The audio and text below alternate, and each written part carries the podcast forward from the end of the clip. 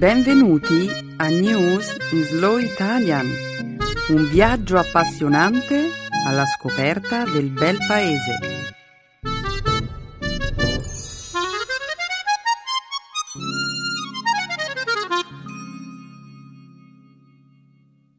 Oggi è giovedì 9 gennaio 2014.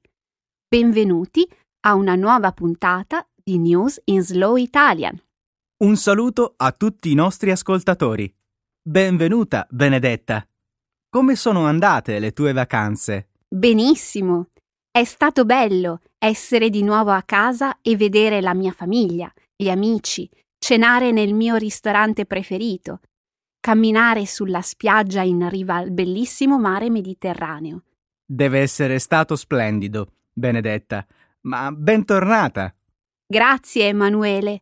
Sono felice di essere nuovamente qui a presentare la trasmissione insieme a te. Allora, di che cosa parleremo oggi? Apriremo la prima parte del programma commentando alcune recenti notizie di cronaca internazionale. Parleremo dei passi avanti compiuti verso l'eliminazione dell'arsenale chimico siriano, delle gelide temperature che in questi giorni stanno attanagliando buona parte del Nord America, di una nuova iniziativa della Cina per porre fine al commercio illegale di avorio e infine avremo modo di ricordare il leggendario calciatore portoghese Eusebio da Silva Ferreira, scomparso domenica scorsa. Grazie, Benedetta. Proseguiremo poi il nostro programma con un dialogo grammaticale ricco di esempi sulla costruzione passiva con il sì passivante. E per concludere, conosceremo un'espressione idiomatica italiana dalle origini antiche. Avere fegato. Perfetto. C'è ancora qualcosa da aggiungere? Penso di no. È arrivato il momento di cominciare la trasmissione. Sei pronto? Bene, che lo spettacolo abbia inizio.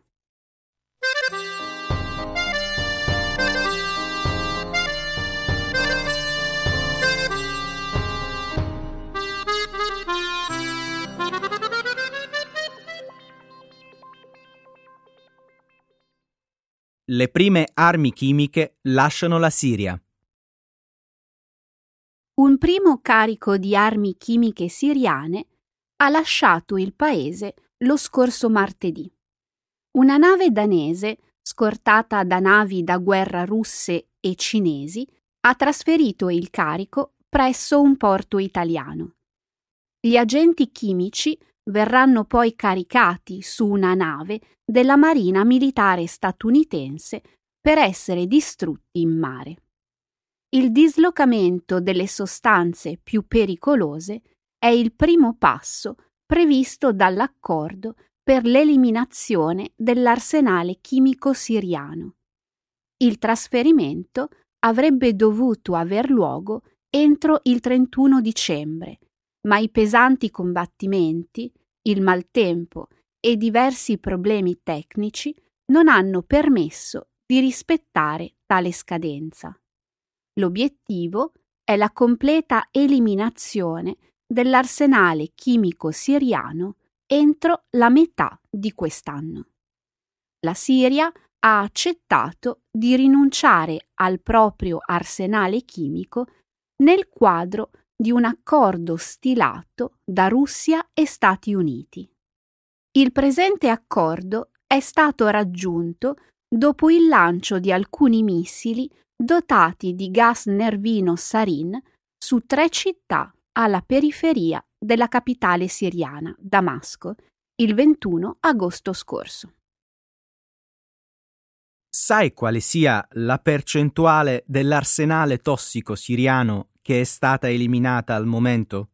No, questa informazione non è stata resa pubblica, ma sappiamo che la Siria possiede circa 1300 tonnellate di armi da smaltire. Sospetto che non siano stati fatti grandi progressi finora. Soltanto due dei dodici siti segnalati hanno depositato il proprio contenuto tossico nel porto di Latakia ed è già passata una settimana dal termine di consegna originalmente stabilita nell'accordo. Beh, a mio parere, tutto ciò in realtà prova quanto sia difficile condurre un'operazione di tale complessità all'interno di un paese ancora profondamente in guerra. E oltre alla guerra ci sono altri fattori da tenere in conto, come il maltempo, la burocrazia e le questioni tecniche. È una bella sfida, non c'è dubbio. Ma ora è importante mantenere lo slancio per eliminare le sostanze chimiche ad alta priorità ancora presenti sul territorio siriano. Sì, sono d'accordo. Questa prima consegna rischia di essere vista come un atto meramente simbolico, a meno che nei prossimi giorni non si cominci a raccogliere il resto degli agenti chimici più pericolosi. Dunque, che cosa hanno in mente di fare con queste sostanze? Come sarà possibile distruggere degli agenti chimici così pericolosi?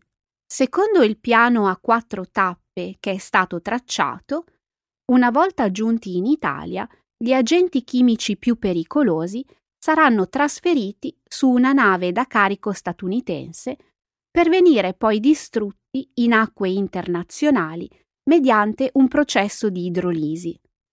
Mentre le sostanze chimiche meno tossiche verranno caricate su delle navi norvegesi e danesi per essere poi smaltite presso strutture commerciali.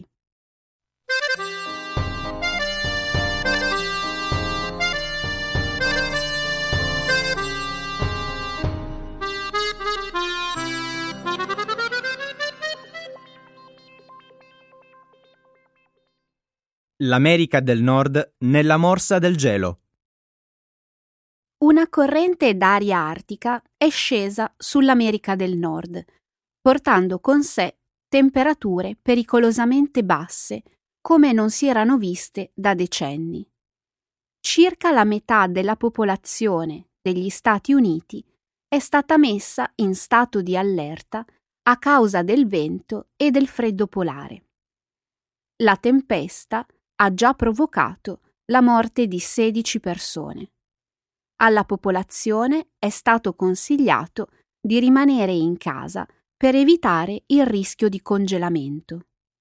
Soltanto nella giornata di martedì i venti gelidi hanno provocato la cancellazione di 2300 voli e causato diffusi ritardi nelle comunicazioni stradali e ferroviarie. Nelle zone agricole la corrente polare minaccia ora le colture e il bestiame. Si prevede che l'ondata di gelo si spinga a sud fino a raggiungere il Texas e la Florida centrale.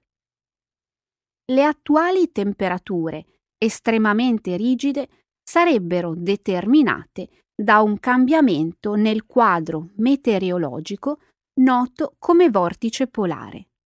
Secondo il Servizio Meteorologico Nazionale, la massa d'aria fredda e densa ha avuto origine in Siberia. Wow!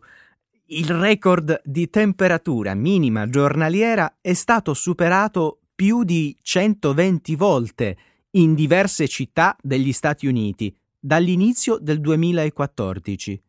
Io non noto nulla di speciale nel clima, Fa solo un po' più freddo del solito. Lascia che ti dia qualche esempio e vediamo se cambi idea. A Indianapolis fa così freddo che al momento è vietato guidare, salvo in caso di emergenza o per cercare riparo, al fine di lasciare le strade libere per il transito dei veicoli di emergenza. Questo può succedere. In Kentucky, un uomo che era evaso da un carcere di minima sicurezza si è consegnato nuovamente alle autorità per salvarsi dal freddo. Va bene, questo è soltanto un episodio curioso. A Chicago il freddo era così intenso che persino l'orso polare dello zoo è stato messo al coperto. Questa è bella. E lunedì scorso il luogo più freddo negli Stati Uniti è stata la città di Babbitt, in Minnesota. Il freddo è stato più intenso che su Marte. Cosa? Questo è incredibile. Dico davvero, il Servizio Meteorologico Nazionale ha detto che la temperatura è scesa a meno 38.3 Celsius, mentre su Marte il roger della NASA Curiosity ha rilevato un picco di temperatura di 36 gradi Celsius. Ora sì che sono impressionata. Queste sono davvero temperature gelide.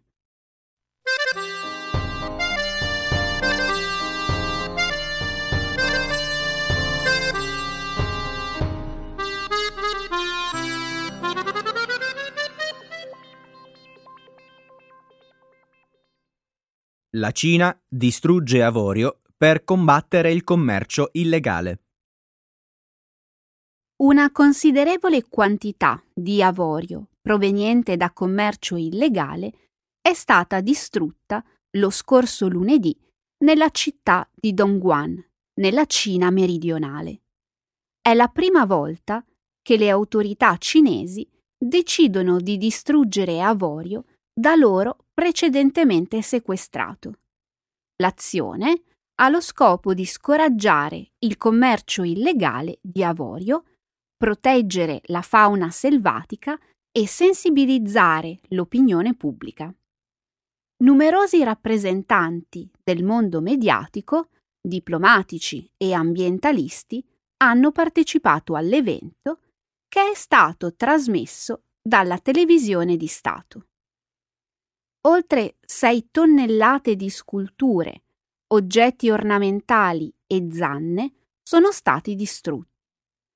L'avorio frantumato verrà in parte distrutto, mentre il resto verrà conservato presso un museo. Dal 1990, 1990 esiste un bando sul commercio internazionale di avorio. Nonostante ciò, negli ultimi anni il bracconaggio è aumentato in tutta l'Africa subsahariana per soddisfare la crescente domanda di avorio dei mercati asiatici. La Cina è il principale importatore mondiale di avorio, che viene utilizzato nella produzione di oggetti artigianali e sculture. Bene, finalmente la Cina sta lanciando un messaggio forte. Sta dicendo ai consumatori in tutto il mondo che l'acquisto di avorio è immorale e sbagliato. Emanuele, io non credo che distruggendo l'avorio sequestrato si possa porre fine al bracconaggio. Perché? Io penso che qualunque iniziativa che proietti l'attenzione pubblica su questo problema possa rivelarsi utile. Si tratta di un messaggio forte, ma meramente simbolico. La pura e semplice distruzione delle scorte di avorio produrrà un aumento dei prezzi e creerà un incentivo ancora maggiore verso l'uccisione degli elefanti. Quindi tu ritieni che la distruzione dell'avorio possa essere controproducente? Potrebbe esserlo. La crescente classe media cinese ora può permettersi di acquistare oggetti d'avorio e la domanda di tali prodotti è in costante crescita. Mm, capisco. E inoltre penso che distruggere l'avorio sia immorale. Che vuol dire? Quegli elefanti ormai erano stati uccisi per il loro avorio, che ora è andato semplicemente sprecato.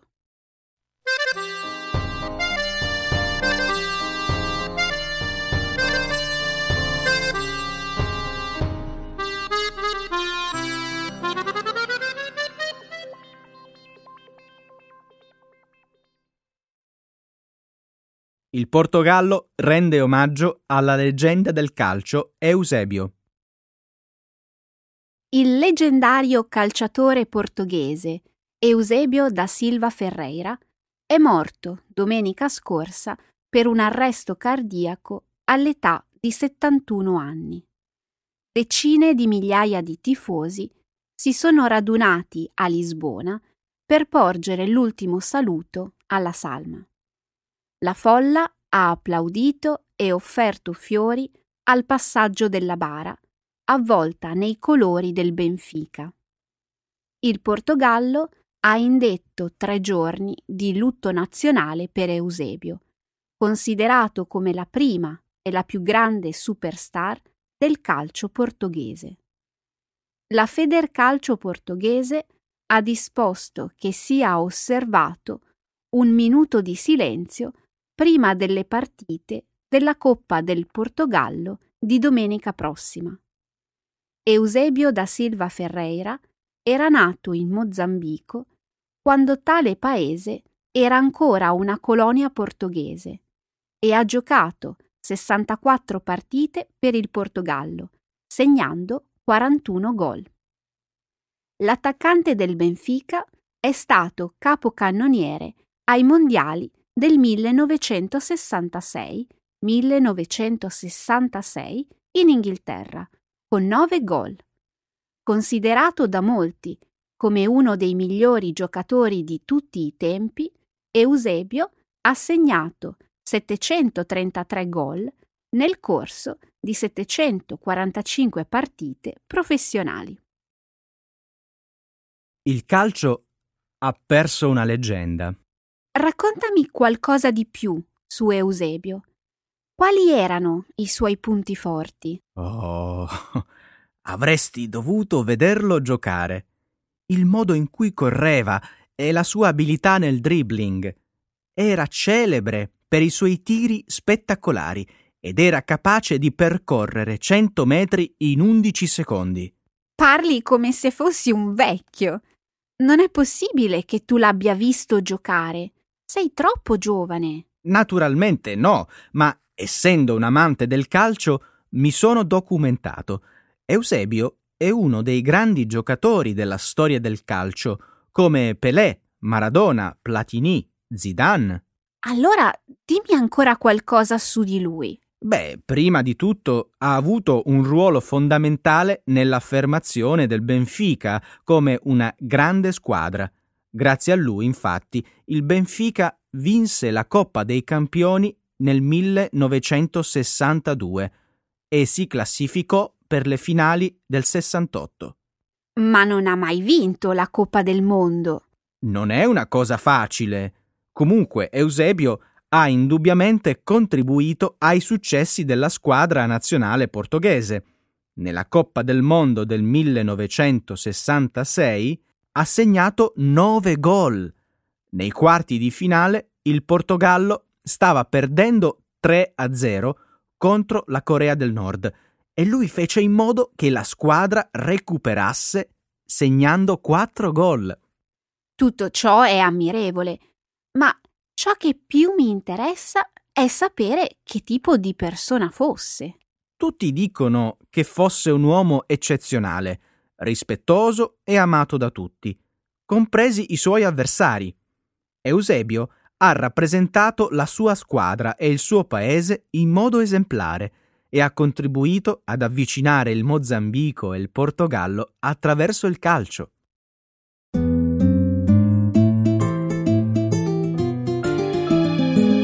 Adesso la grammatica. Per capire le regole di una lingua poetica.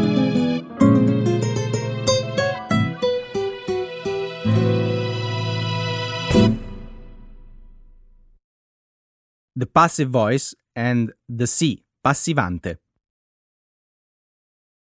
Indovina cosa mi hanno detto qualche giorno fa alcuni amici. Ma è vero che in Italia si festeggia un giorno in cui le streghe portano i regali ai bambini? Davvero? Hanno parlato di streghe al plurale? Mm. Si nota che hanno capito male. Sicuramente stavano parlando della Befana. Sì, anch'io ho pensato la stessa cosa. Gli ho spiegato che il 6 gennaio si celebra l'Epifania da cui viene il termine Befana. Aspetta un attimo. Forse, prima di dirgli questo, si doveva spiegare che l'Epifania è una festa cattolica che ricorda l'incontro dei Re Magi con Gesù bambino. Sì, qualcosa in proposito si poteva dire, ma loro non mi hanno fatto nessuna domanda, quindi ho immaginato che sapessero di cosa stessi parlando. Va bene, ma che cosa hai detto dopo? Hai chiarito che per noi la Befana non è proprio una strega? In Italia si sa, è una benevola vecchietta. Ovviamente. Ho sottolineato che è brutta e gobba, che ha il naso ricurvo e il mento appuntito e va in giro vestita di stracci sporchi di fuliggine. Poveretta, si sporca così tanto perché entra nelle case calandosi dai camini, come fa Babbo Natale. A proposito, come fa lui a restare sempre così pulito? è vero, è inspiegabile. Come si fa a passare attraverso una stretta canna fumaria con quel grosso pancione e non uscirne mai sporco? Un mistero. Che vuoi? Ognuno ha i suoi segreti e le sue abitudini. Se si vuole continuare il paragone tra la Befana e Babbo Natale, si può dire che entrambi sono abbastanza selettivi, non credi? Sì, è vero. Sembra che anche la Befana faccia distinzione tra bimbi buoni e cattivi. Infatti, se ci si comporta male durante l'anno, al posto di dolci e regali, dentro le calze appese ai camini, si trova soltanto del carbone. E va bene, un po' di severità ogni tanto non fa male. Ma a parte gli scherzi, sai che ho raccontato ai miei amici anche delle origini storiche della Befana? Bravo Emanuele, hai fatto bene. Immagino che saranno stati curiosi di sapere come si è sviluppata questa tradizione. Su, raccontami tutto per filo e per segno. Certo, si crede che le origini di questa festività risalgano ad antiche simbologie agrarie e leggende pagane relative al ciclo della natura. Hai ragione. Oggi si sa che gli antichi romani credevano che delle figure femminili volassero sui campi appena seminati per propiziare la fertilità della terra. Giusto. Saprai anche che fu poi la Chiesa a condannare queste credenze, facendo invecchiare all'improvviso queste fanciulle. Già, nell'immaginario collettivo ormai sono delle brutte streghe. E ci vuoi fare? Non tutti sanno invecchiare bene. Ecco le espressioni, un saggio di una cultura che ride e sa far vivere forti emozioni.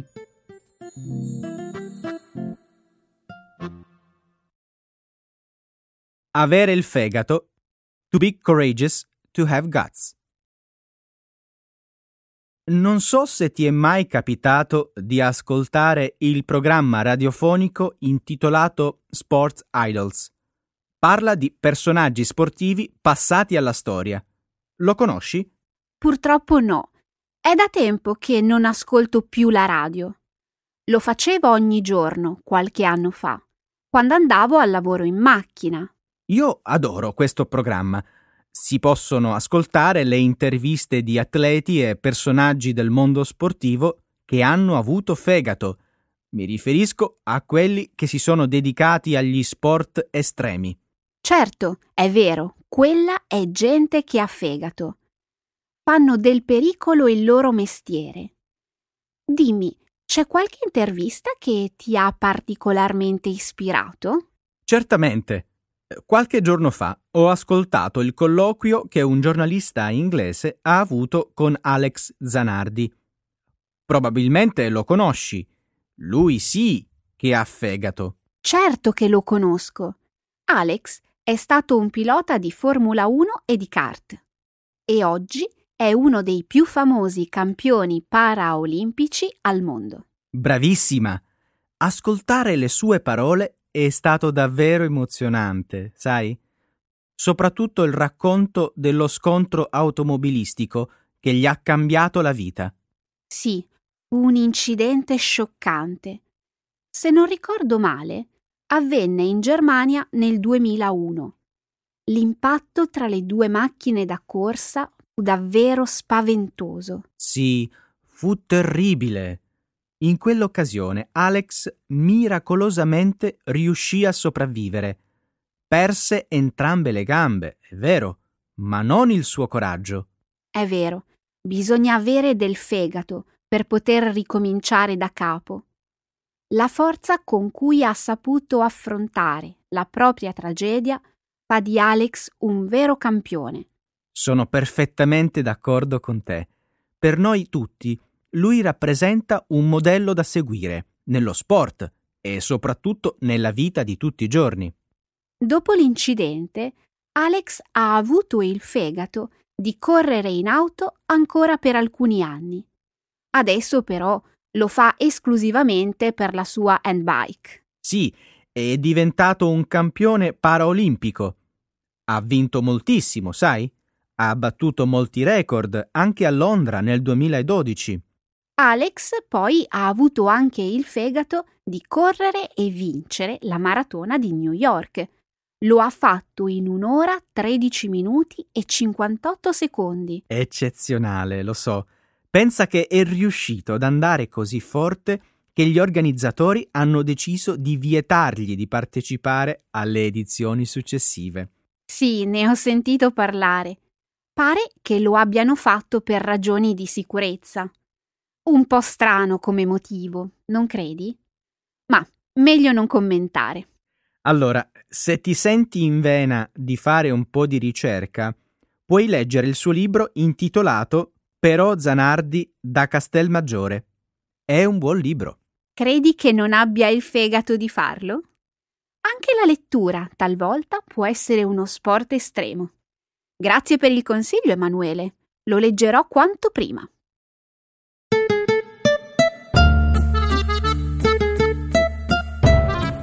Un saluto a tutti i nostri ascoltatori. Grazie per essere rimasti in nostra compagnia questa settimana. Grazie anche a te, Benedetta. Ci rivediamo la prossima settimana. Un buon fine settimana a tutti. Ciao a tutti, alla prossima!